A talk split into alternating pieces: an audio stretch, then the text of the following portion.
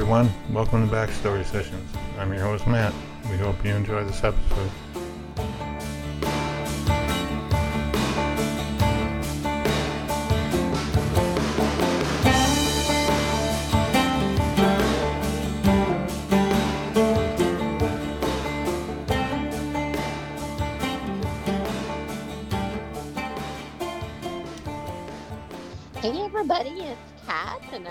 Welcome you to this episode of Backstory Sessions.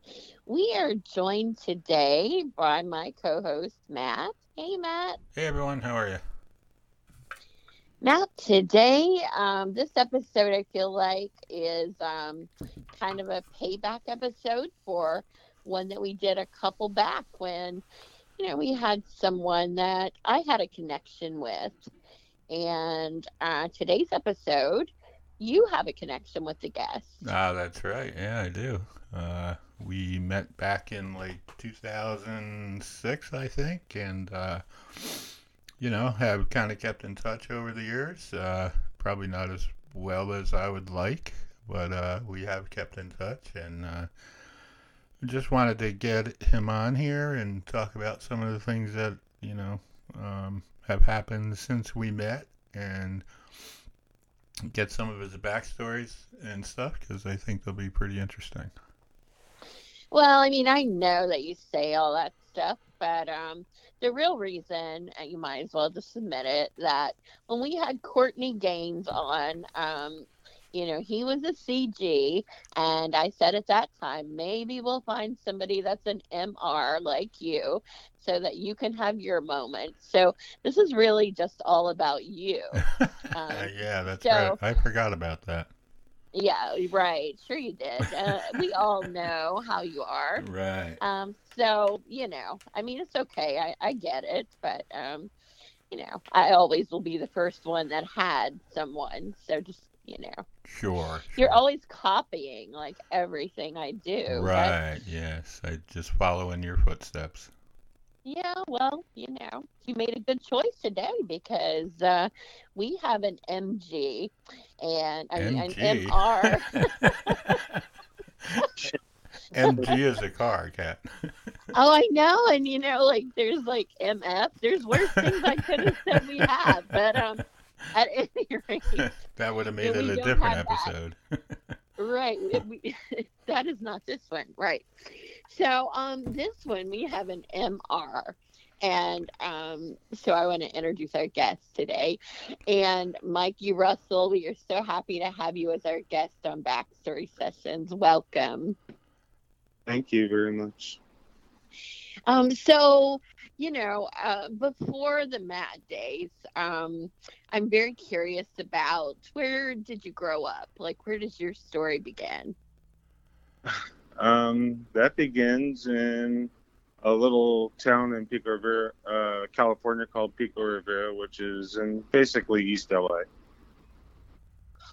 And so, what was it like growing up there? Is it, um, you know, a diverse um, cultural community, or, are, you know, what what is it like? You have a lot. I wouldn't say it's, you know, tremendously diverse. I, I was pretty much the only um, non Hispanic uh, in my high school, so. Okay. And what were you involved in in high school? Um, wrestling, tr- track, debate club. Wow. quite a few things. debate. So you know that's a great thing for a guest because you're like, oh my goodness, a debater. so I mean that's pretty interesting. Um, did you find that um, athletics? What did that provide for you? You just had that natural talent or interest uh, from the beginning, or it was for popularity? Um, what was it about sports? Well, um, it, it got me away from my family. Okay. Yeah.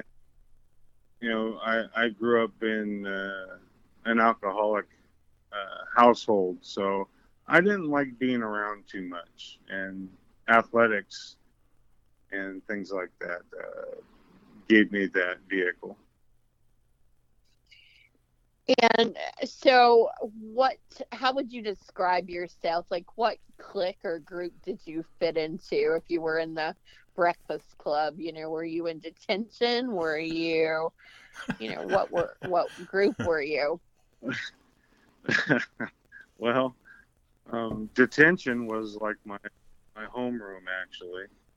I spent Okay. a lot there, but I didn't fall into any clique. I was basically always uh, by myself. All right, and so um, you you were popular with with playing sports, or Well, I, I was good at certain things, and you know that does bring a certain amount of uh, popularity, I guess. And I know that you have a love for music. Did you have that in in your high school days too? Uh, way before my high school days, uh, music has uh, been a uh, giant support crutch throughout the years. So, what's the first music you remember liking? Oh, that's really easy. Um, Queen.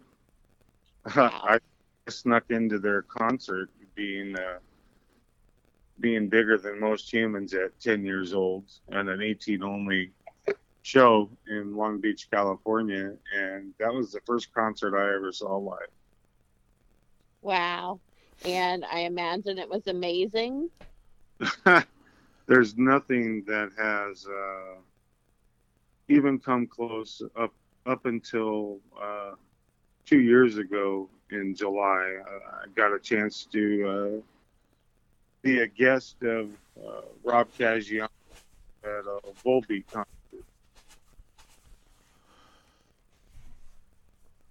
That was pretty amazing. So, what went through your mind that made you decide, okay, Queen's in town and I'm to sneak into this? Like, were you just, did you have a plan or um, spur of the moment? Freddie Mercury. That's what made me sneak into that concert.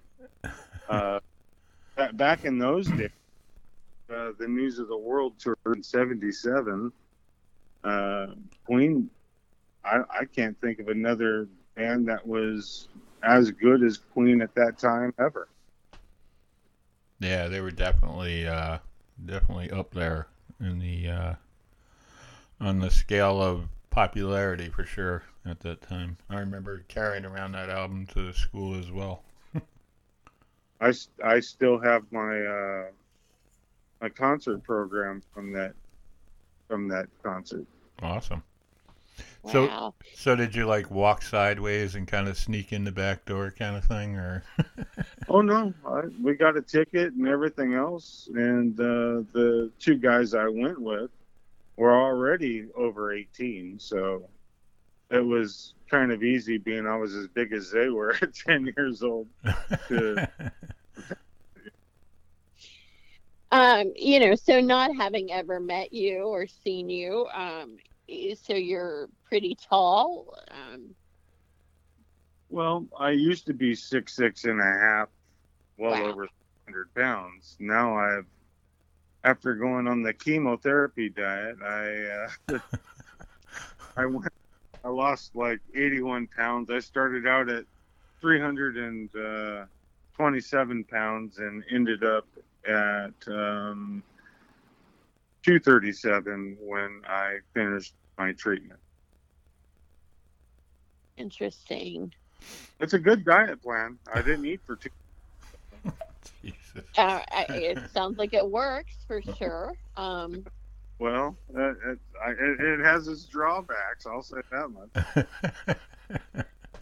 uh, that's funny. Sorry. I'm not, you know, not making Hey. light of it. Just you know, It's all good. I'm, I'm doing my level best to be. Uh, uh, uh, it, I got it. uh, All good.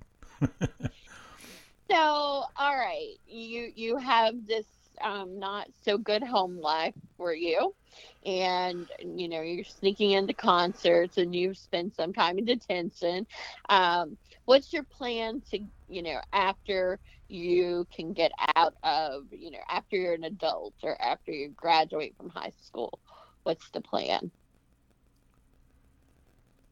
Um, I really didn't have any plans. Um, I just kind of bounced from job to job. And still stayed in the same area, basically in California. For a little bit, yeah. Okay.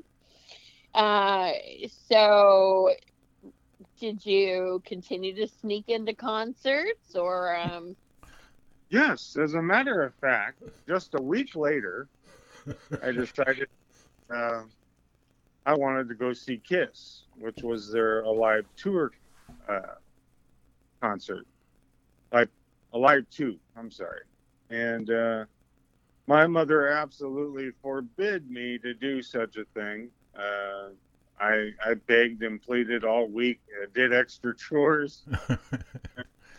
she wasn't having nothing of it, but we came up with this bright idea that I would go spend the night at my friend's house, the same guy I went to the concert the week before with, and we would just sneak and go into that one. And I had my face painted like Gene Simmons and went and saw Kiss in their heyday as well. And when I got home, guess who was waiting for me at my friend's house? mom? uh, yeah, yeah. My mom decided to to show up and ask me just where the heck I've been all night. Did she recognize you right off? Um, yeah, I, I think so. I, I I did take a journey through her birth canal. She recognized me pretty good. mm-hmm. Paint the face and all. Jeez. Um, Uh, so did you end up spending the night at your friend's or did you go home? No, I uh, I had to take the uh, Gene Simmons paint off of my face, and uh, promptly went home with a sore butt. hmm. Um, so, um, you know, how, how long until you do get away from the area, that area? Do you, do you meet someone? Do you, you know, what do you do? Like, just take off on a road trip or, Well, that summer uh, I graduated. I went to work for the Boy Scouts of America as a as a camp counselor, which was quite the experience. So tell us what that's like. Um, well, it, it was it was um, it was rewarding in a lot of ways. I I got to teach uh, the younger scouts uh, in the beginning how to uh, shoot and uh, earn that merit badge, and I taught archery as well for that merit badge. And nothing's nothing scarier than having a troop full of inner city kids getting a an archer's bow for the first time.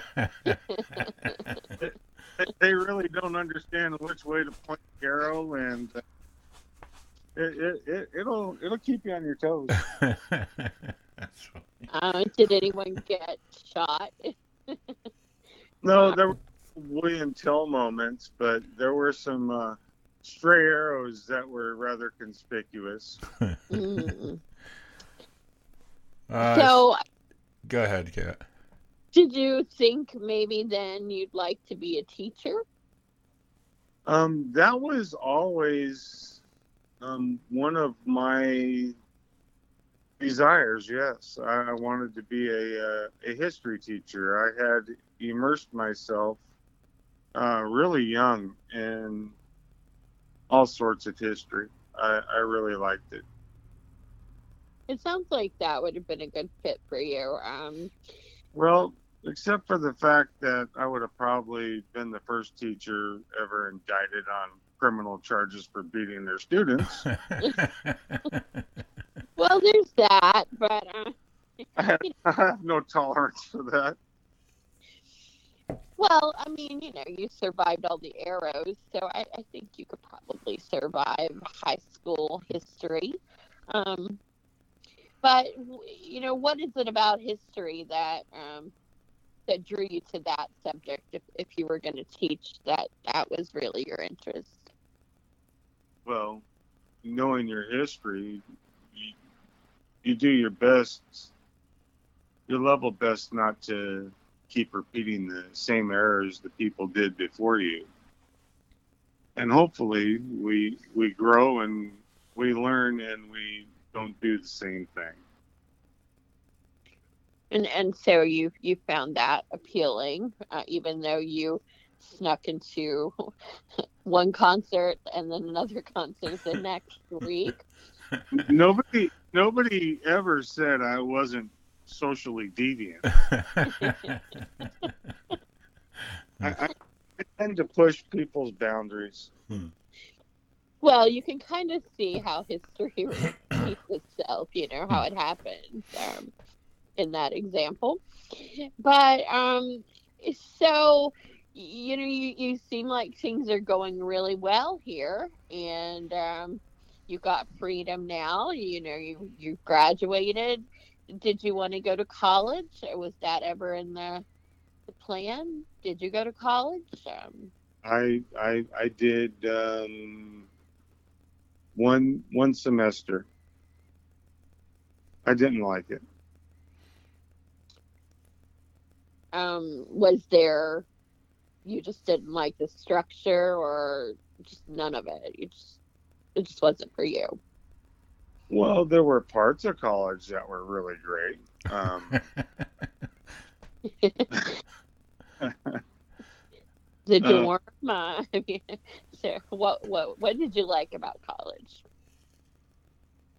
am I supposed to be honest? yeah. sure The girls. Okay. and um did did you meet anyone um like so had you had a, a serious relationship before you know by this point um had you met someone that you fell in love with or whatever Well, I had a girlfriend uh, junior and senior year in high school, but um, her parents didn't uh, particularly care for large Caucasian guys. okay so did you meet someone at college um I met a lot of people at college. so you enjoyed the social scene Yes, that's very much. so. Thanks Well, for asking. so that is cool. Uh, what happens after that? Um, you, you leave. Uh, you leave the, after that one semester, and where does the journey take you next? Do you meet Matt? Do we skip ahead to like is Yeah, that what that- happened in the universe? No, that nightmare happened years later. So you you uh, you did get married at some point, I think. Mistakenly, yes. Okay. Um, so, you know, what what point of life is this? Like, how old are you around the time that you you meet the the person you're gonna marry? I guess I met her in 91 and we got married in 93 and divorced in 95. So I have a two year uh, time limit, I guess. Okay. Um, but you have a son from from this marriage, right? No, no, no, no. My Okay. son is a product of meeting my third wife. Okay. I adopted him in 2004. Awesome. And so, all right, we had wife wife one, uh, and then where does wife two? Like, what year? How does that all work out? Well, Uh, it what- didn't work out. Oh, it didn't. very observant. um, I met her in 1997, and we uh, got married in '99, and that that beautiful trip lasted in all all of one week. Wow. You hardly hear of, of marriages uh, not not lasting like that. Usually, it's like uh, some you know Hollywood star or something like that realized oh shit made a mistake, got married in Vegas kind of thing, and uh, you know. Well, we we didn't get married in Vegas on the second one. Uh, that was in Jackpot, Nevada, so kind of close. All right. Well. I mean, so what was the turning point in, in that week? What made you know, like, okay, this is not going to work out? Well, um, we got married and uh, we uh, stayed in Jackpot, which is like a small version of Reno, which is not very big. It has a few hotels, but um, I was slated to go on a uh, archaeological survey with uh, an archaeology buddy of mine. His name is Kelly Murphy and we were trying to prove his theory on the um, the Fremont people and them leaving and going through Idaho. And we went on this place called Brown's Bench. So I was out there for about four days looking for rock art and artifacts and whatever else we can find to prove his theory. And then I came. During your week of marriage? Yes. Okay. It was already predetermined. Uh, it was something that was set in stone months before we ever did decide to get married. That was kind of like spur of the moment type deal. Hey, let's go get married. And I thought, God, okay, I was stupid once. I can do this twice. So she proposed to you the idea of marriage. Is that she, she, yes, she did, as a matter of fact. And, um, you know, who, who am I to deny to deny a woman that? Me. Right? I mean, that's that's very romantic. Um, this is a sappy story almost, um, but very short lived. Um, so you, so you stay out the four days and you come back and Oh yeah, happy as a clam. I, I mean, we found all kinds of neat things, uh, which were donated to the uh, historical museum in Idaho. And uh, I, I drive up, and you know, my closest neighbor, uh, for all intents and purposes, is about a mile away. So I come up, and I'm driving through the circular park parking uh, parkway and I notice all this stuff on the front lawn. And I'm thinking, God, they're having a garage sale. That's pretty cool. and, and I go in and I said, God, whose crap is out on the lawn? And she said, Yours. I said, Why is my stuff out on the out on the grass? Because you're no longer invited to live here. I said, Oh wow, that's awesome. Jeez. then that that started a a whole different journey. and really that's just how it ended. Yeah, pretty much. Wow. And yet you you decided to do it again. Yeah, you know, God help me, I'm I'm not the brightest bulb in the pack. he ain't too bright. I'm I'm a sucker for for love, I guess. And uh, what I never ever envisioned was uh, meeting this five year old boy and falling in love with him. Aw. I uh, I never ever dreamed of uh, having kids, wanting kids, or anything else of that nature. And uh, that's what happened. We went on our first date, which was absolutely monumental. Well, tell us all about it. You know, I love this kind of stuff. Well, well, I was broke, so I hadn't hadn't worked in like three months, and I decided to wine and dine her at Taco Bell. Wow. She met me in a mall in Washington, because of course I, I have that uh, axe murderer appeal to most people. yeah. Met her, What? Of course. met her kid, and said, "Let's go do some Taco Bell." And uh, and uh, uh, you know, I, I happened to pass this driving range on the way in, and I like to go whack balls every now and then. And um, I said, "Hey, let's go to the driving range." Of course, her and her son had never golfed or picked up a club or anything else, and I'm I'm by no means Jack Nicklaus, but I could hit the living hell out of the ball, and that's what I like doing. So we went and we went to the driving range, and everything was you know great, and you know my my soon-to-be son was uh,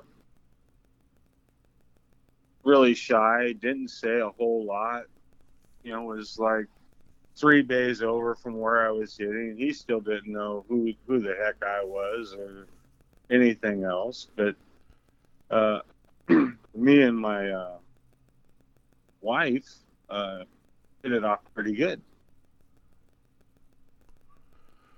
It was a it was a fun time, and I I kind of had the the ultimate icebreaker to have my son become endeared to me.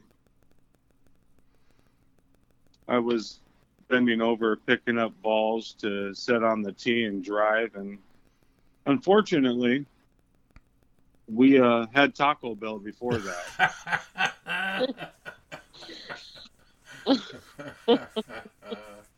It, it was a, a fairly thunderous introduction.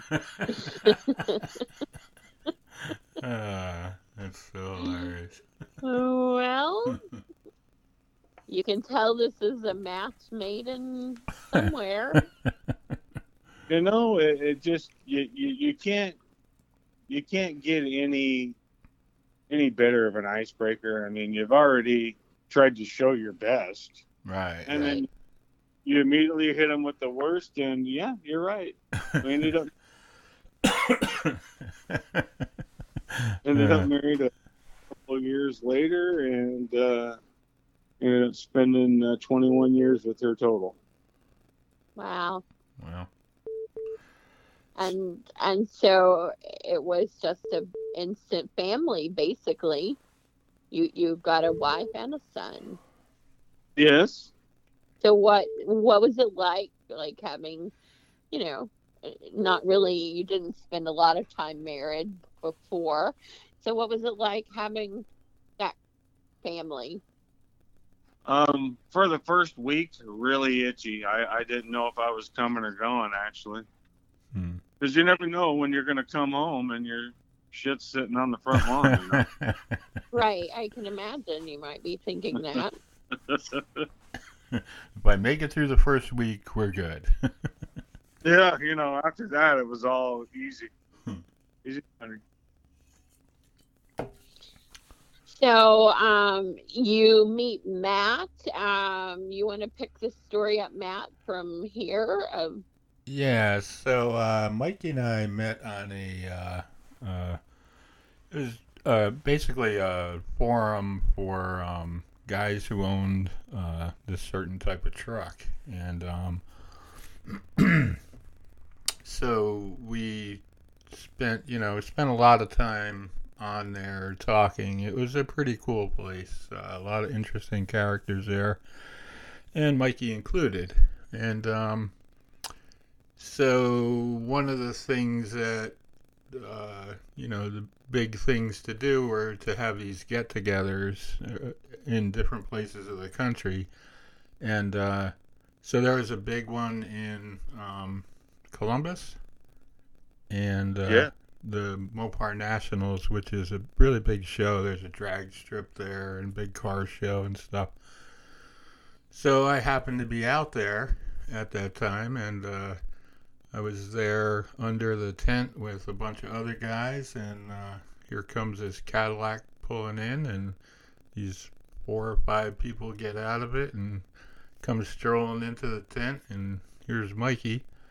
And uh, I think the first thing he said to me was, hey, uh, "So Rip, what the hell is your problem?" or something like that. Pretty close. Yeah. Wow. so that was my introduction to him, and uh, you know, um, we I think we hit it off. Uh, you know, we. we Oh have, yeah, how could you miss with words, you know, words like that? Yeah. I mean, we we uh we've had a lot of conversations since then and uh you know um it- yeah so it was an interesting uh interesting introduction for sure I'm not the best at icebreakers, as you can tell. yeah yeah no that's fine It's a special skill. right right so do you, i mean what do you remember about that trip aside from meeting me i mean i know there was you know a bunch of other people there and uh uh lots of things happened at on that trip i assume Um, well, things I can talk about, yes. Um,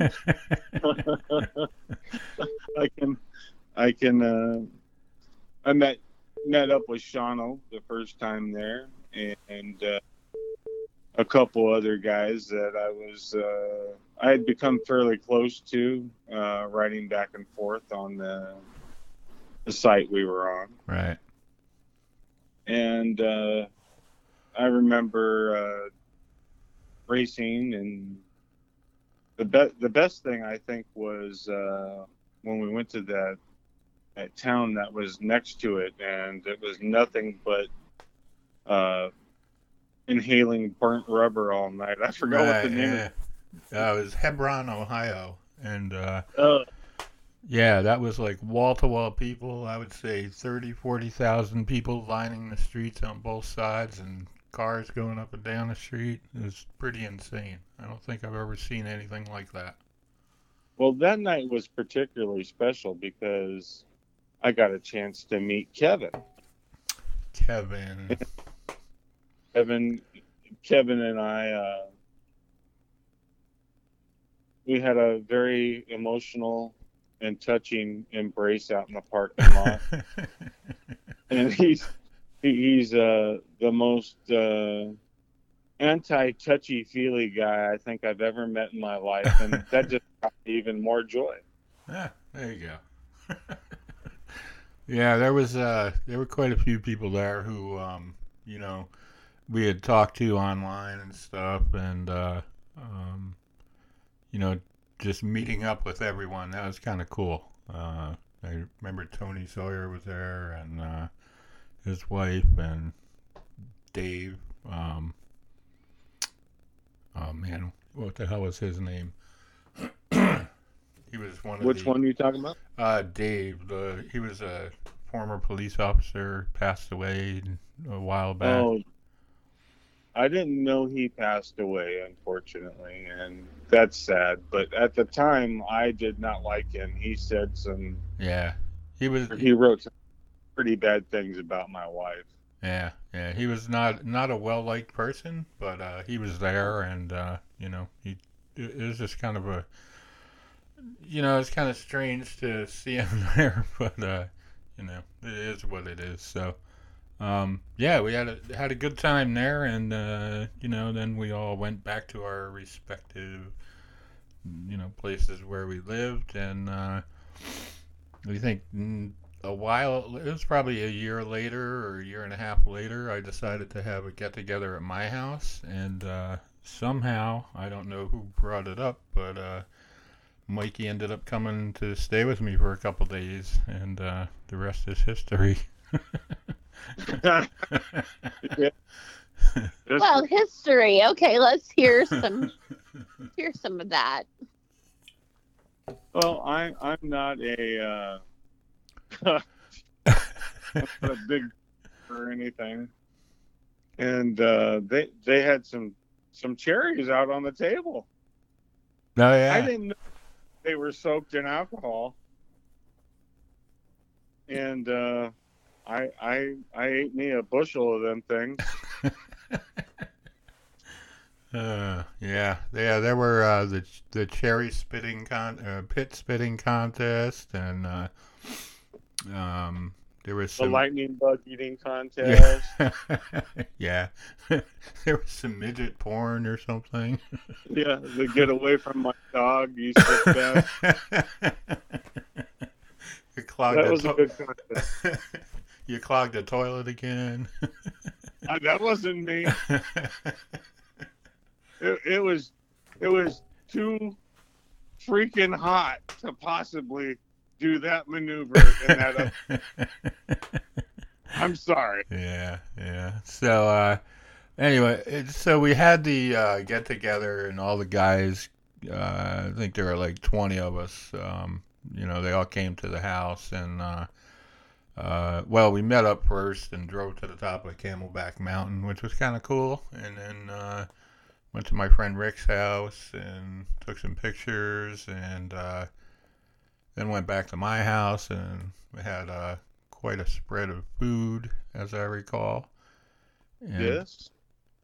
Um, and so then we're sitting there and like, uh, uh, so you remember the Craig story? Oh, I remember the Craig story. so Mikey and this guy Craig, you know, online were like talking back and forth, you know, talking shit to each other and stuff. And uh, so it turned out that Craig was at my house, and uh, um, he had, you know, he had come out later in the day, and uh, so I think he said like, "Yeah, I wonder where the hell this, you know, asshole Craig is." and he goes, he turns around, oh hi, I'm Craig. yeah. Yeah, he did. funny. He sure did that, and I thought I want to beat his face in, but I didn't. I was very nice that trip. yeah, so uh, the next day we uh, hopped in the car and went to New York. Uh, that was a pretty interesting, um, an interesting trip. Got to go to Ground Yeah. Zero. Yeah, you know how long is that trip normally? Um, it's probably two hours into the city, and Why did it take six hours to get there, Grandma? it did not take six hours. I mean, I, I, swear to God, I grew a beard. I, don't. Yes. I've heard that it took an extraordinary amount of time. It did not. We drove across the George Washington Bridge to the west side of New York and down the West Side Highway and down to uh, Wall Street, past the UN and things like that. So it's a it was a you know kind of a trip. So uh, um, then we went to Ground Zero because that was you know one of the things that we wanted to see. Um, and that was So, what was that like? Um, being there Well, because you know it's 9/11 tomorrow, and um, for me, being a uh, former police officer, it was um, it was troubling, and uh, it's something I'll never forget. Uh, that's for sure. Um, you couldn't see a whole heck of a lot. Uh, they had the fences up and the barricades, but we, we still got up close to the fence and got some pictures of things. Uh, it was that that part of the trip was uh, fairly somber for me. And then and then we went to the little church across the street. You remember that? Yes, I do. Uh, once again, going back to loving history, that that was uh, that was really really neat. Yeah. So That for just- the for the people, remember? sorry, go ahead. Do you remember the displays they had of all the patches and badges and stuff? Yeah, I was just going to say that. Uh, for the people who don't know, this is a little church that was uh, directly across the street from one of the towers, and um, didn't really sustain any damage. I mean, the trees out in front of it were still intact, and uh, uh, it was pretty interesting. And it, it was just full of uh, all these different uh, banners and patches and you know different memorabilia from all the fire companies and police stations around the country that that, that were sent there and displayed there. It was really incredible. Wow. And then on the fence outside, I mean, we were there in well, it was 2006. I mean, there were still flyers up of missing people and stuff. So That I believe was 2007, Matt. okay, yeah. Um, And I'm the one with chemo fog. uh, you know, the 80s were really good to me, so. okay. So uh, yeah, after that, um, you know, that was a pretty interesting place, and then we went to Grand Central, and uh, I showed you Well, that. before we took our epic subway ride, we went to the reflecting pool Oh, that's right. Yeah, yeah, where they had all the names engraved on the, the plaques and everything. yeah, That was pretty cool. yeah. Um, certainly, uh, you know, I've been in, have been in the city uh, probably a million times, and uh, you know, different, uh, been different places around the city and stuff, and um, you, you know. Still totally clueless as to where Central Park was. Did we drive by it? I don't remember if we went up that far or not. no, no, we were laughing too hard at the kid that was with us. Oh, Will. yeah, yeah. hey, where's Central Park? It ain't over here. It ain't over there. uh, I think we went to Times Square and, uh, you know, um, Great pizza. yep, that's true. We did, yeah. Uh, Couldn't tell you the name of the Italian place, but it was pretty good. Oh, I think we went to that. There was a church that uh, had. Uh, it was turned into a pizzeria, and I think that's where we went, if I'm not mistaken. Yeah, right off of Broadway. Yeah, yeah. So uh, then uh, that afternoon, I dropped you off at JFK, and you flew home. Yeah. Well, I I was O.J. Simpson going through that airport trying to make a flight. all right, so I got you there. That's kind of the point. Well, the, the part that you're you're you're failing to mention is we had another uh, set of individuals in the car with us, yeah. and I remember the distinct the distinct quote. Oh, don't worry about it. We'll get there. Did you get him to the airport in Philly on time? Uh, no, no, kind of missed, uh, Uh. you know, missed his flight by a couple hours, I think. So, yeah, he he wasn't too happy with me.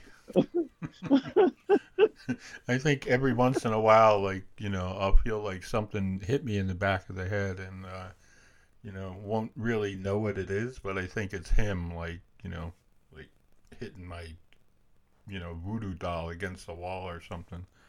Well, it, isn't, isn't that something though? You, you meet a guy on a race truck forum that supposedly loves driving fast. yeah, I was showing him no sights, you know. Dude, we were getting passed by Yugos, man. That's sad. yeah, there's all you fat asses in the truck that I had to drag around and slowing me Oh, down. That was it. My fat, my fat ass will weight us down. you and Billy. Yeah, yeah, it doesn't explain why you were two hours late getting into Philly. all right, I think I took a wrong turn, maybe. I don't know. Mm. Looking for Central Park. Hmm. Trying to get out of Staten Island, I think. So. So then, uh, well, what happened next? Um, you moved to Phoenix, I think. I moved to Wa- or Arizona. Yeah. Yeah, you were there for a while, and uh, then somehow you ended up either back in California or up in Washington. I don't remember which. Well, I ended up in a little town called Maricopa, Arizona. Right. Oh wow, Jodi Arias trial. Uh, well, as now that you mentioned that, my uh, my then wife was actually on her jury. Oh my goodness, are you serious? No, I just thought I would come on here. and That's all.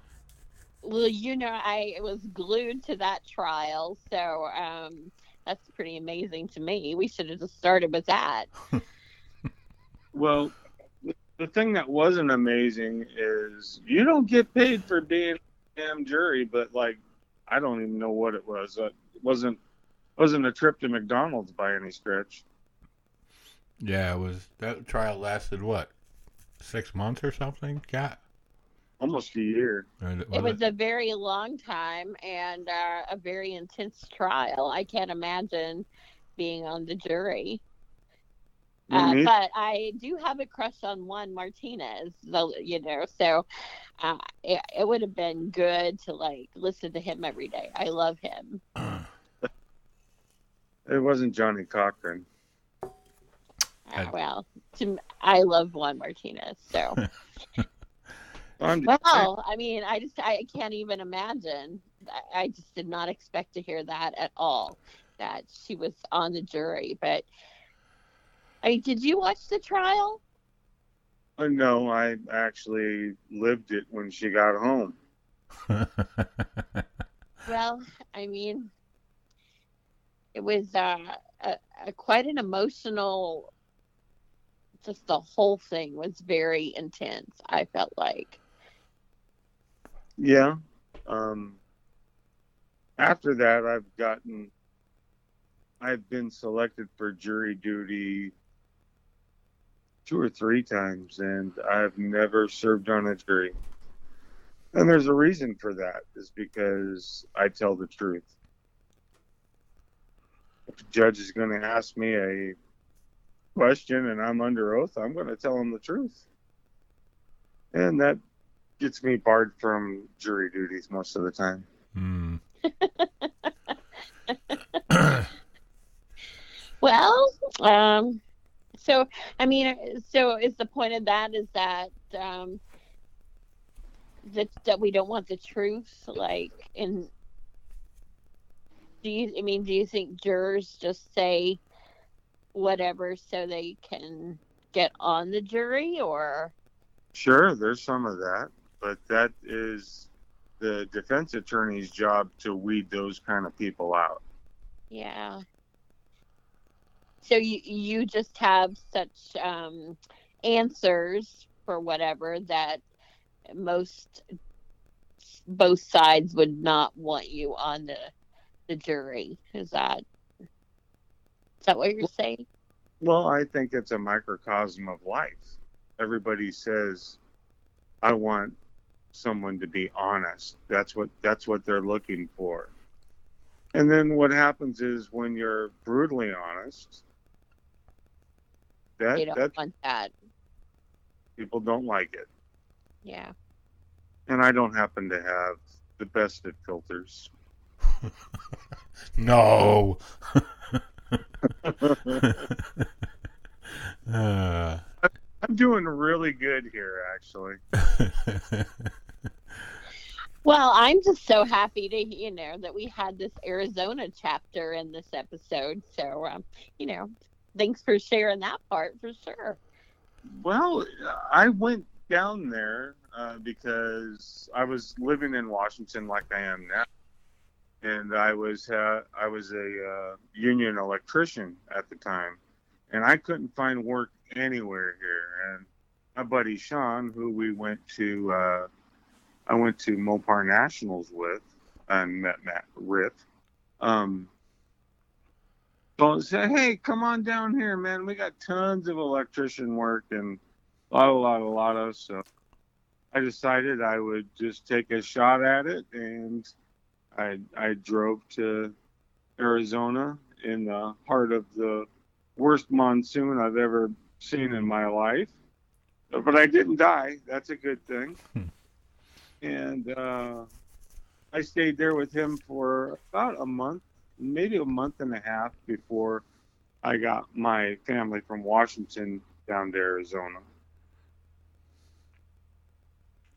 And then I stayed in Arizona for nine years, but my main focus in, excuse me, being in Arizona in the first place, on top of all that, is uh, I wanted to sort of try to follow in the footsteps of Ansel Adams and photograph uh, you know, the ruins and my uh, passion archaeologically wise is rock art. And i i walked all over that dang state taking pictures of that stuff.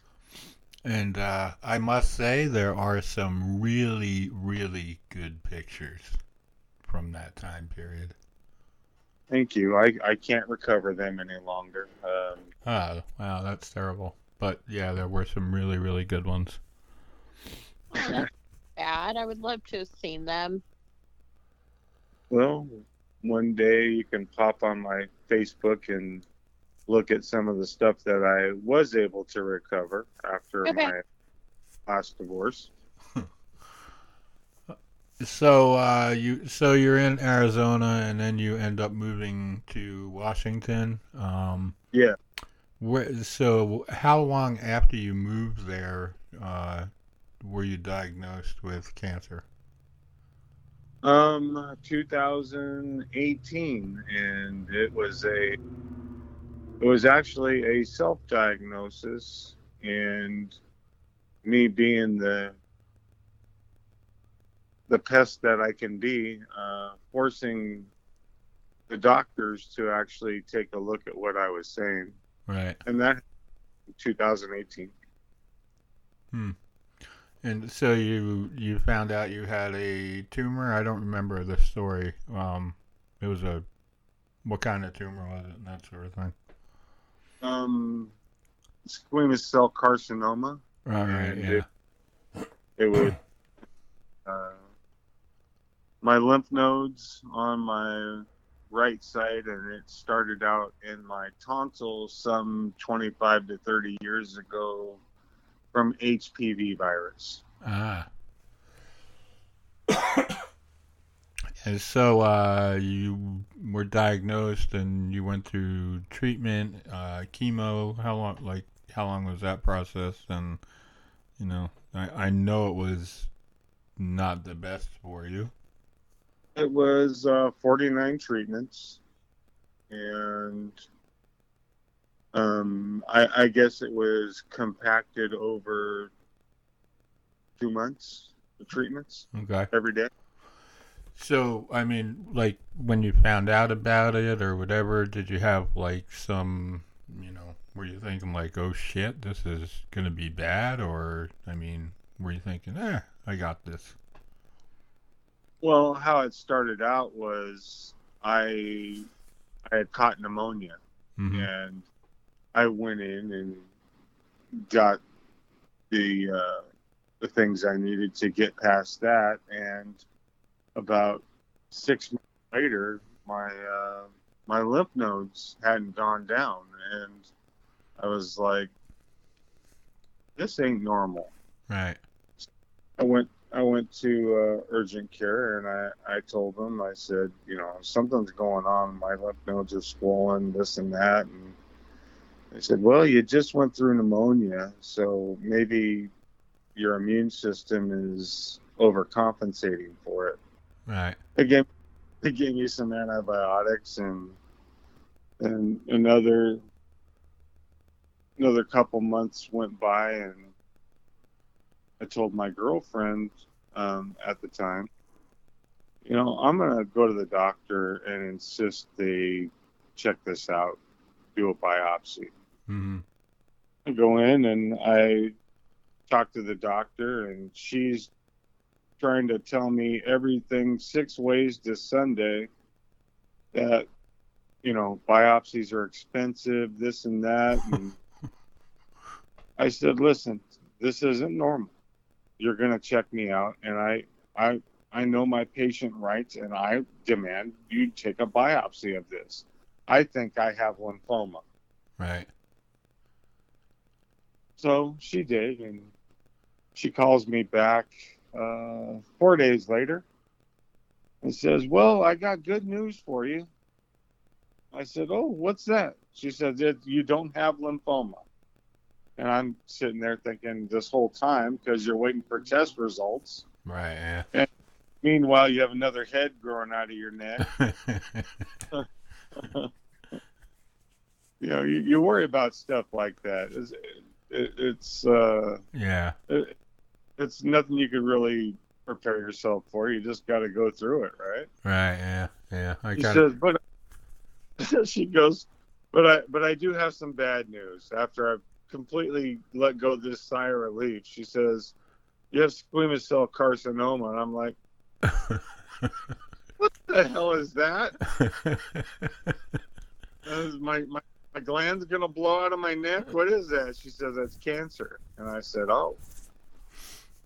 Okay, Yeah. and she set up the thing for me to go visit the surgeon and everything else and i didn't hear nothing until that appointment like three months after that wow. it was in like april or march i'm sorry it was in march and um she uh i go down i i have my uh my best friend luke with me Mhm. um, and my girlfriend, who at that point we were together only uh, three months before she, two months before she found out I had cancer, and she stayed through it. Right. So she went through me through my first appointment to the surgeon, and uh, she's giving me all this medical gobbledygook, and I just I look at her and I said, uh, "Doctor Sunshine," and that was her name. Aw. I said, you, you, you aren't you aren't living up to your name. I said, you've not told me anything that sounds good. yeah. Just what the fuck is going on? And what what do I have? What am I looking for going here on out? She said, "Well, yeah, we we can do the surgery." And she's all, "I really want to cut on you." I'm like, "Oh God."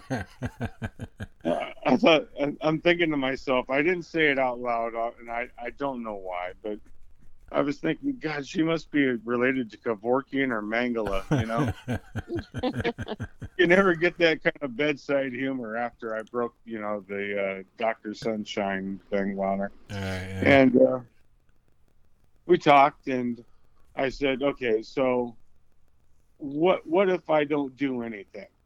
What if I just let this run its course? Where am I at? She said, oh well, you're stage one.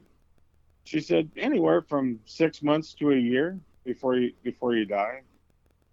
Huh. And then that that's when things kind of got real for me yeah. and uh, I said, I'm stage one, and you're telling me I have six months to a year. I said, Is that some kind of canned response? I mean, she's like, No. Um, that this that's where where you're at with it. And I said, Well, being only stage one, I said six months to a year. She says, Well, once you're at this point, it metastasizes really quickly Right. and it's the same cancer that turns into incurable lung uh, lung cancer, small cell lung cancer. Right. At that point, there's there's absolutely nothing they can do for you. So I got that information and I told her I would think about my options and stuff. And she called me uh, about two or three days later. I can't remember exactly at this point. And uh, I told her I wasn't going to do the surgery. Mm. That um, you know the options were doing surgery and going through chemo and radiation. I said, "What are my chances doing just chemo and radiation?" She's like, "Well, they're really good. Um, I think we can get everything So that's what I decided to do. And it was a week later, I was uh, taken in for my start of my treatments. So, Would- okay, so you had the op- you had the option of getting the um, getting it removed and then doing chemo and all that stuff, and uh, you decided not to get it removed. You just did the chemo. Is that Uh, well, the chemo and the radiation, Right, yes. The reason for that being is um, I would I would have to go through the chemo and radiation anyway. right? Basically, what it boils down to is my cancer in males was so rare that they really didn't know what the hell the best course of action was. Wow. They were going to throw everything at it. Interesting. So I made a semi-educated decision and foregone any idea of doing the surgery, which was going to be complete removal of the tonsil and the muscle that's behind it. right. So the recovery would have been pretty brutal. Well, you would have got a cool scar, maybe. Yeah, I got those. I got the T-shirt too. Yeah, me too. uh, you know, my my situation wasn't as bad as yours because mine wasn't. Uh, it wasn't. Um, my my tumor was benign, but uh, I did get a cool scar. So. Yeah, Um, you did. so then, so you go through chemo. Um, tell me the story about Johnny. Johnny. Yeah. Oh, well, Johnny uh, was my cab driver. Um, Kaiser Permanente uh, does a thing where you can have a cab ride uh, to and from treatment. Right.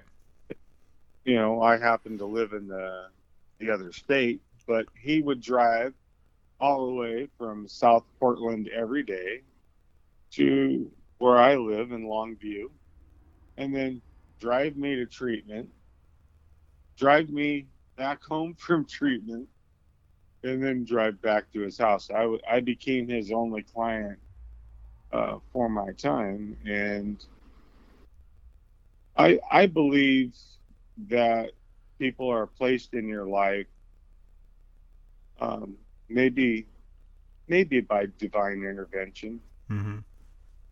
but uh, he he was truly a godsend to me, and that was because he himself has incurable cancer, which is theoma, Wow.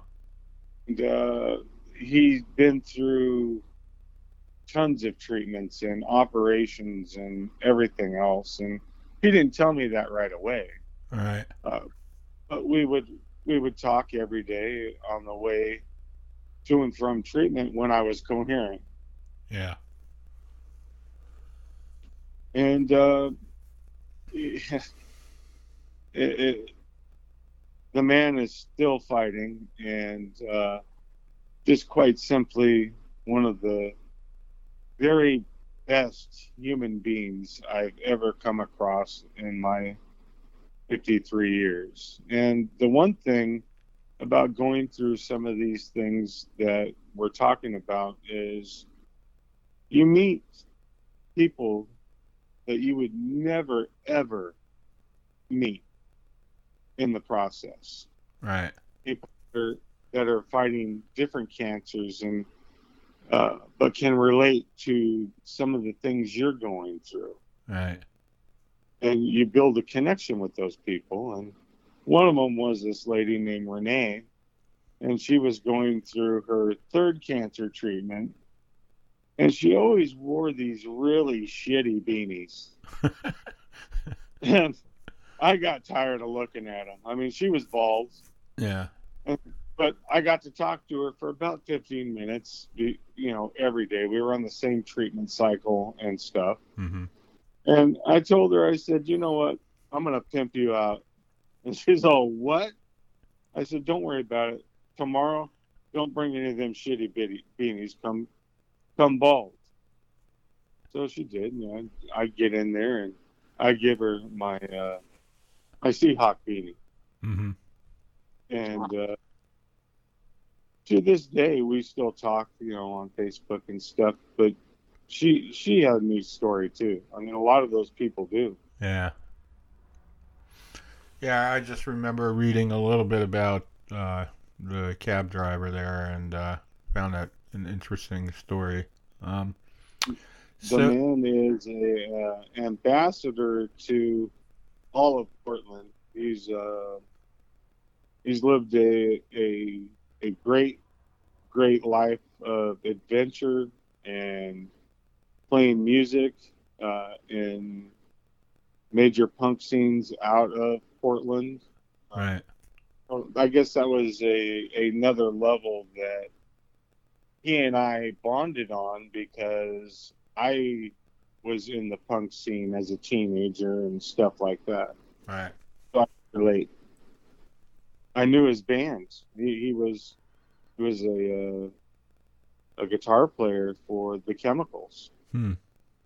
I mean, he traveled all over the world and did all kinds of cool, crazy things. That's neat. So, so you go through you go through uh, chemo and radiation and stuff, and you have been cancer free for what two years now, or almost two years? knocking on two years. Uh, September 11th is the date of my last PET scan. So I uh, I'm gonna have to take another one here pretty soon, but for uh, different. So it'll be two years tomorrow, actually, because uh, today is September 10th. Yes, that's very good. Excellent deduction. I Congratulations. Yeah. That's a, a big milestone. but uh, so you went through chemo and stuff, and did it damage your kidneys, or was that a an issue before? Well, I had I had been um, throwing proteins, being a completely horrible diabetic for years, and when I started cancer treatment, my kidney function was at thirty percent. Okay.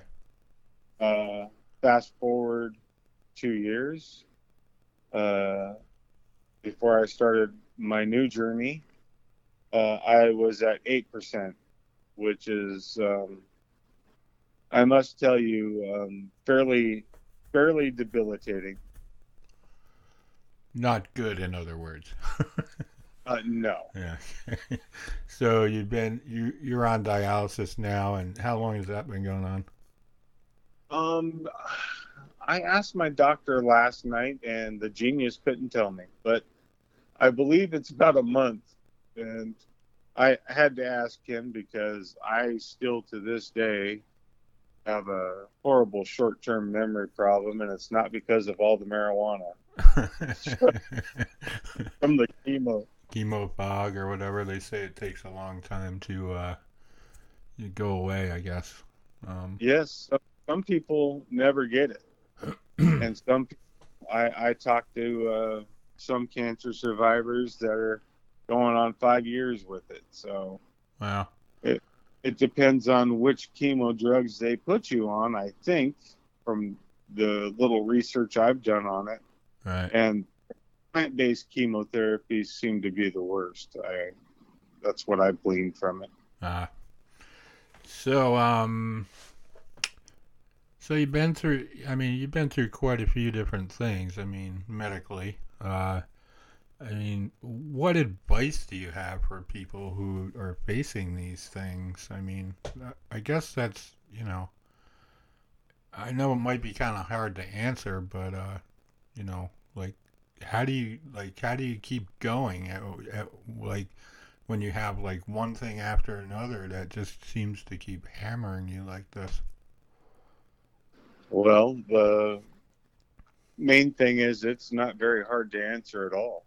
Um, if you're told that you're diabetic, um, the, sli- the silent, slow assassin take it serious. Yeah. Um, I'm a uh, a perfect living example of what not to do. Um, I didn't take anybody's advice. I still took the medication uh, fairly regularly right. for the first few years, and uh, you go through cycles of uh, super high sugars, and uh, the worst is super low sugars. And you know, back then in 90, 95 when I was diagnosed, all, all they had was like micronase and things like that, and those things were horrible Right. Because I was type two supposedly. Um, I don't. I deep down don't think I'm actually a type two, but um, nobody's told me otherwise, so I'll I'll just go with I'm type two. Right.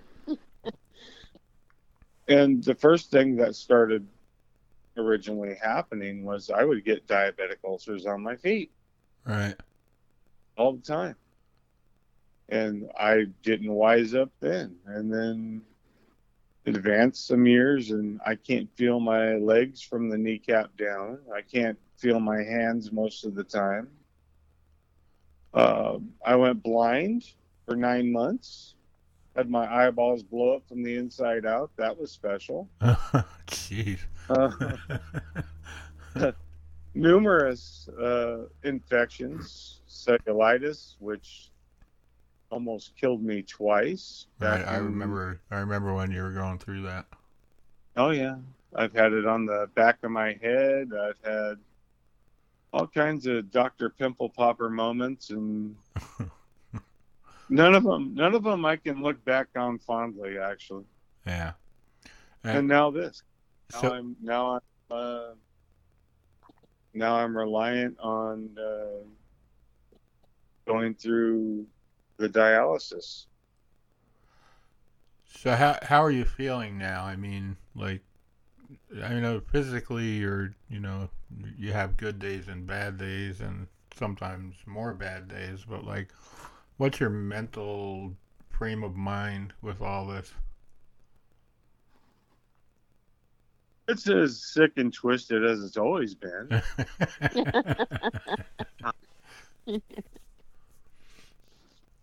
You know, the thing I've always, before I answer that question, the thing I've always relied on is a sense of humor to get through everything. right. Uh, my radio oncologist um, did not like me at all. Not because I was an asshole to him, it was because he couldn't keep a straight face. When I threw up in his office, which was projectile like and not very pretty, um, he was laughing at it, which made me laugh while I was throwing up. I thought, that's man, I like it.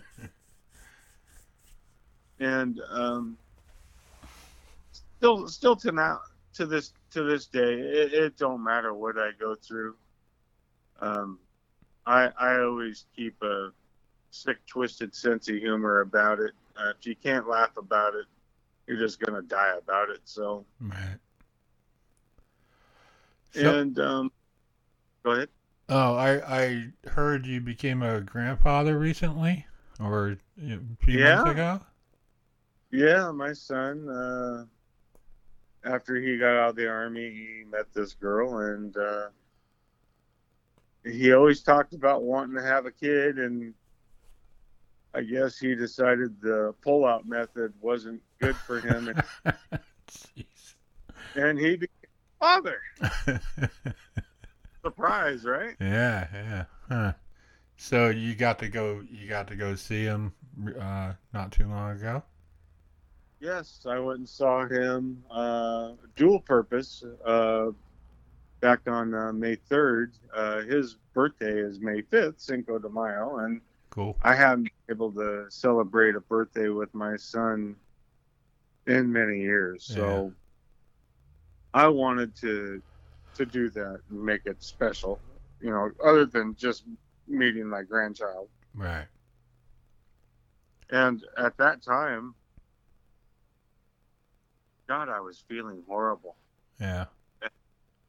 If you ever want to test your wherewithal and your intestinal fortitude, have your girlfriend pack you a 40 pound backpack and uh, go through Atlanta airport with, with, with a hoodie on because you're an from Seattle.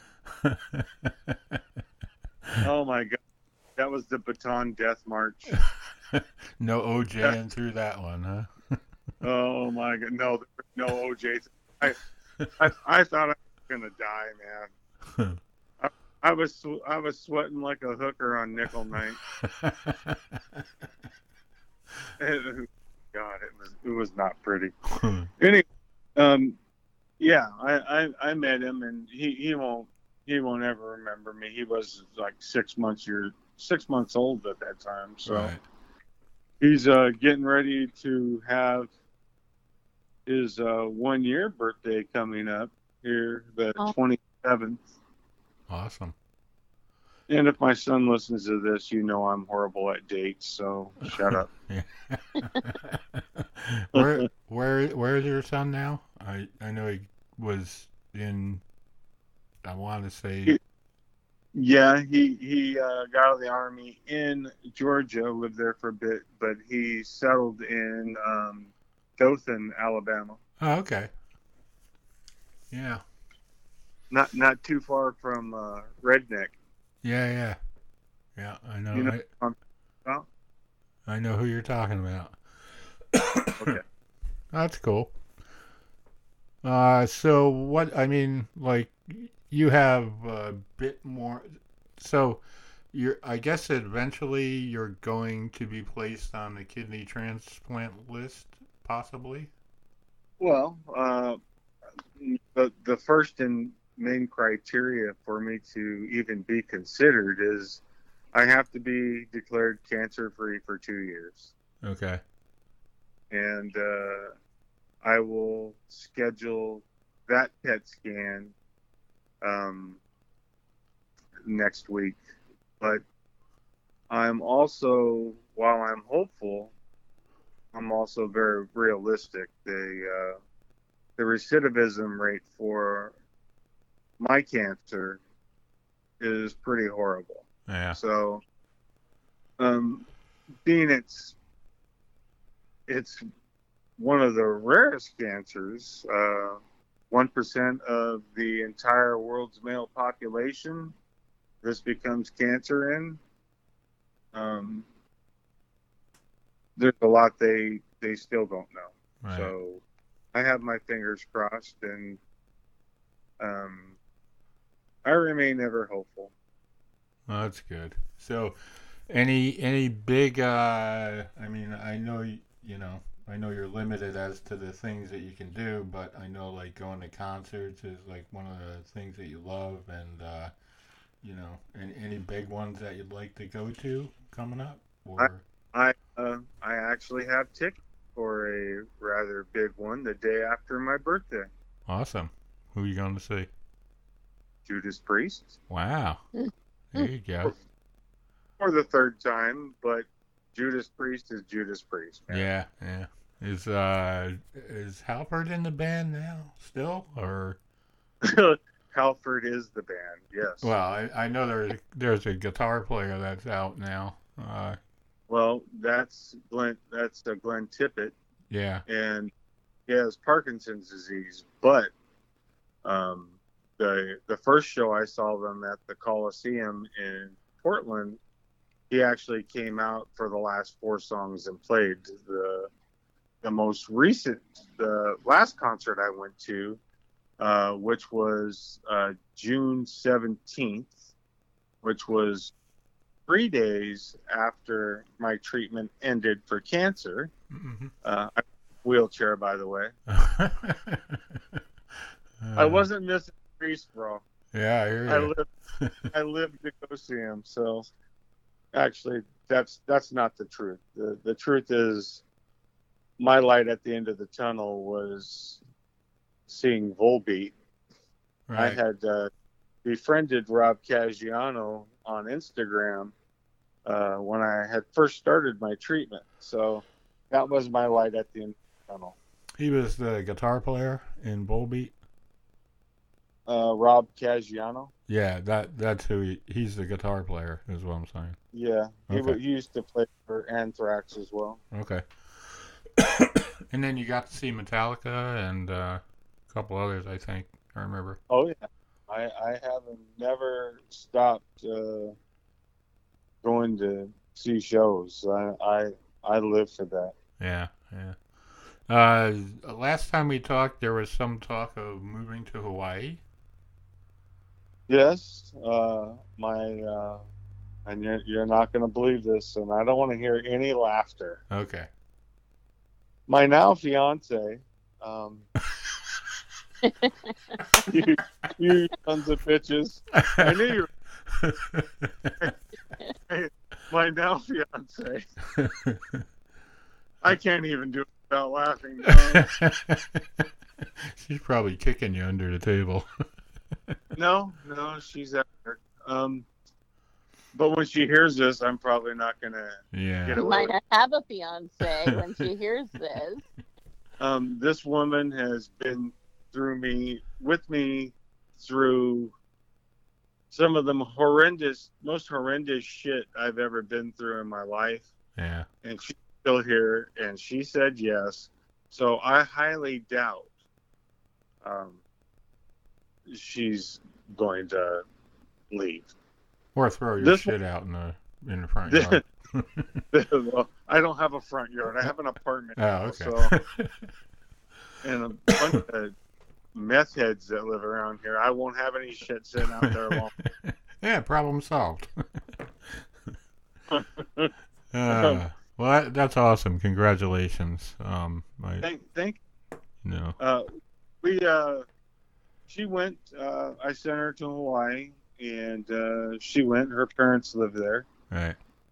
Um, she was thinking about joining uh, them working there. Yeah. and uh, first living there. And I figured, hell, I'm I'm game for it. What what the hell have I got to lose? Yeah. I mean, I could I could think of worse places to live. Yeah, yeah. You can be sick anywhere, right? That's right. And that was the one thing that was kind of holding us back because I still wasn't in treatment for this yet. I mean, it, it took months to get a seat uh, where I'm at now. Right. to get the to get the the treatment. So th- we decided that it we're we're gonna wait for a little bit. I can transfer my treatment um, if I'm indeed still on it Yeah. anywhere. So that that's that's not even a thought now. Um, it's it's kind of cost prohibitive. I'll be honest with you. Right.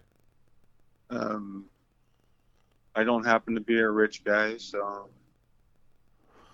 Well, you let me know when the wedding is, and I'm gonna come out for oh, you're damn straight. You're coming out for it. yeah. if you don't, I will hunt you down like a rabbit. yeah. No, I got to be there for that one. Number four. I mean, four is a charm, right? I mean, a lot, a lot of people went to Elizabeth Taylor's fourth wedding, so don't don't slight me now. No, that, that's true. Yeah, yeah. So, all right. Uh, we are running about at about almost an hour and a half, and uh, you know, it, it's always great to talk to you, Mikey. Um, I know we don't we don't talk near enough, but I hope to rectify that uh, over the next you know few weeks and months and whatever. But uh, I appreciate you coming on and telling your story about you know I know you're hesitant, and uh, you know, it, it must, you know, it, it's probably a little hard, but uh, I wanted you to be able to share your story and give people who are going through some of these things a little bit of hope, and uh, you know, um, also to get to talk to you. Um, because you you've been through a lot and uh, have done a lot, and it's all fascinating to me. So, Kat, you got Well, anything I'm glad- else? Kat. Uh, I just, I mean, I'm just have enjoyed like hearing the story because, uh, you know, most of this I didn't know. I, I knew you were funny, you know, great sense of humor. I knew you liked music, um, but you know, I a lot of this I, was new to me and it's very interesting. So, I know the listeners are going to really. Um, enjoy listening to it and be motivated by it if they're going through something um, because you just keep hanging in there. So um, that offers hope to others, and uh, we all need some hope. So um, thank you again for sharing the story. Sure, I was glad to uh, come on and talk with y'all. Alrighty. Well, thanks again, Mikey. Um, we will uh, end this episode now. We hope you all enjoyed it, and uh, we'll talk to you all soon. Take care. As always, if you have any questions, concerns, or comments, you can send those to Kat at iWritePlays at Outlook.com, or you can write to me at backstorysessions at gmail.com or matt at level11ventures.com. Thanks for listening, and we'll talk to you soon. Take care.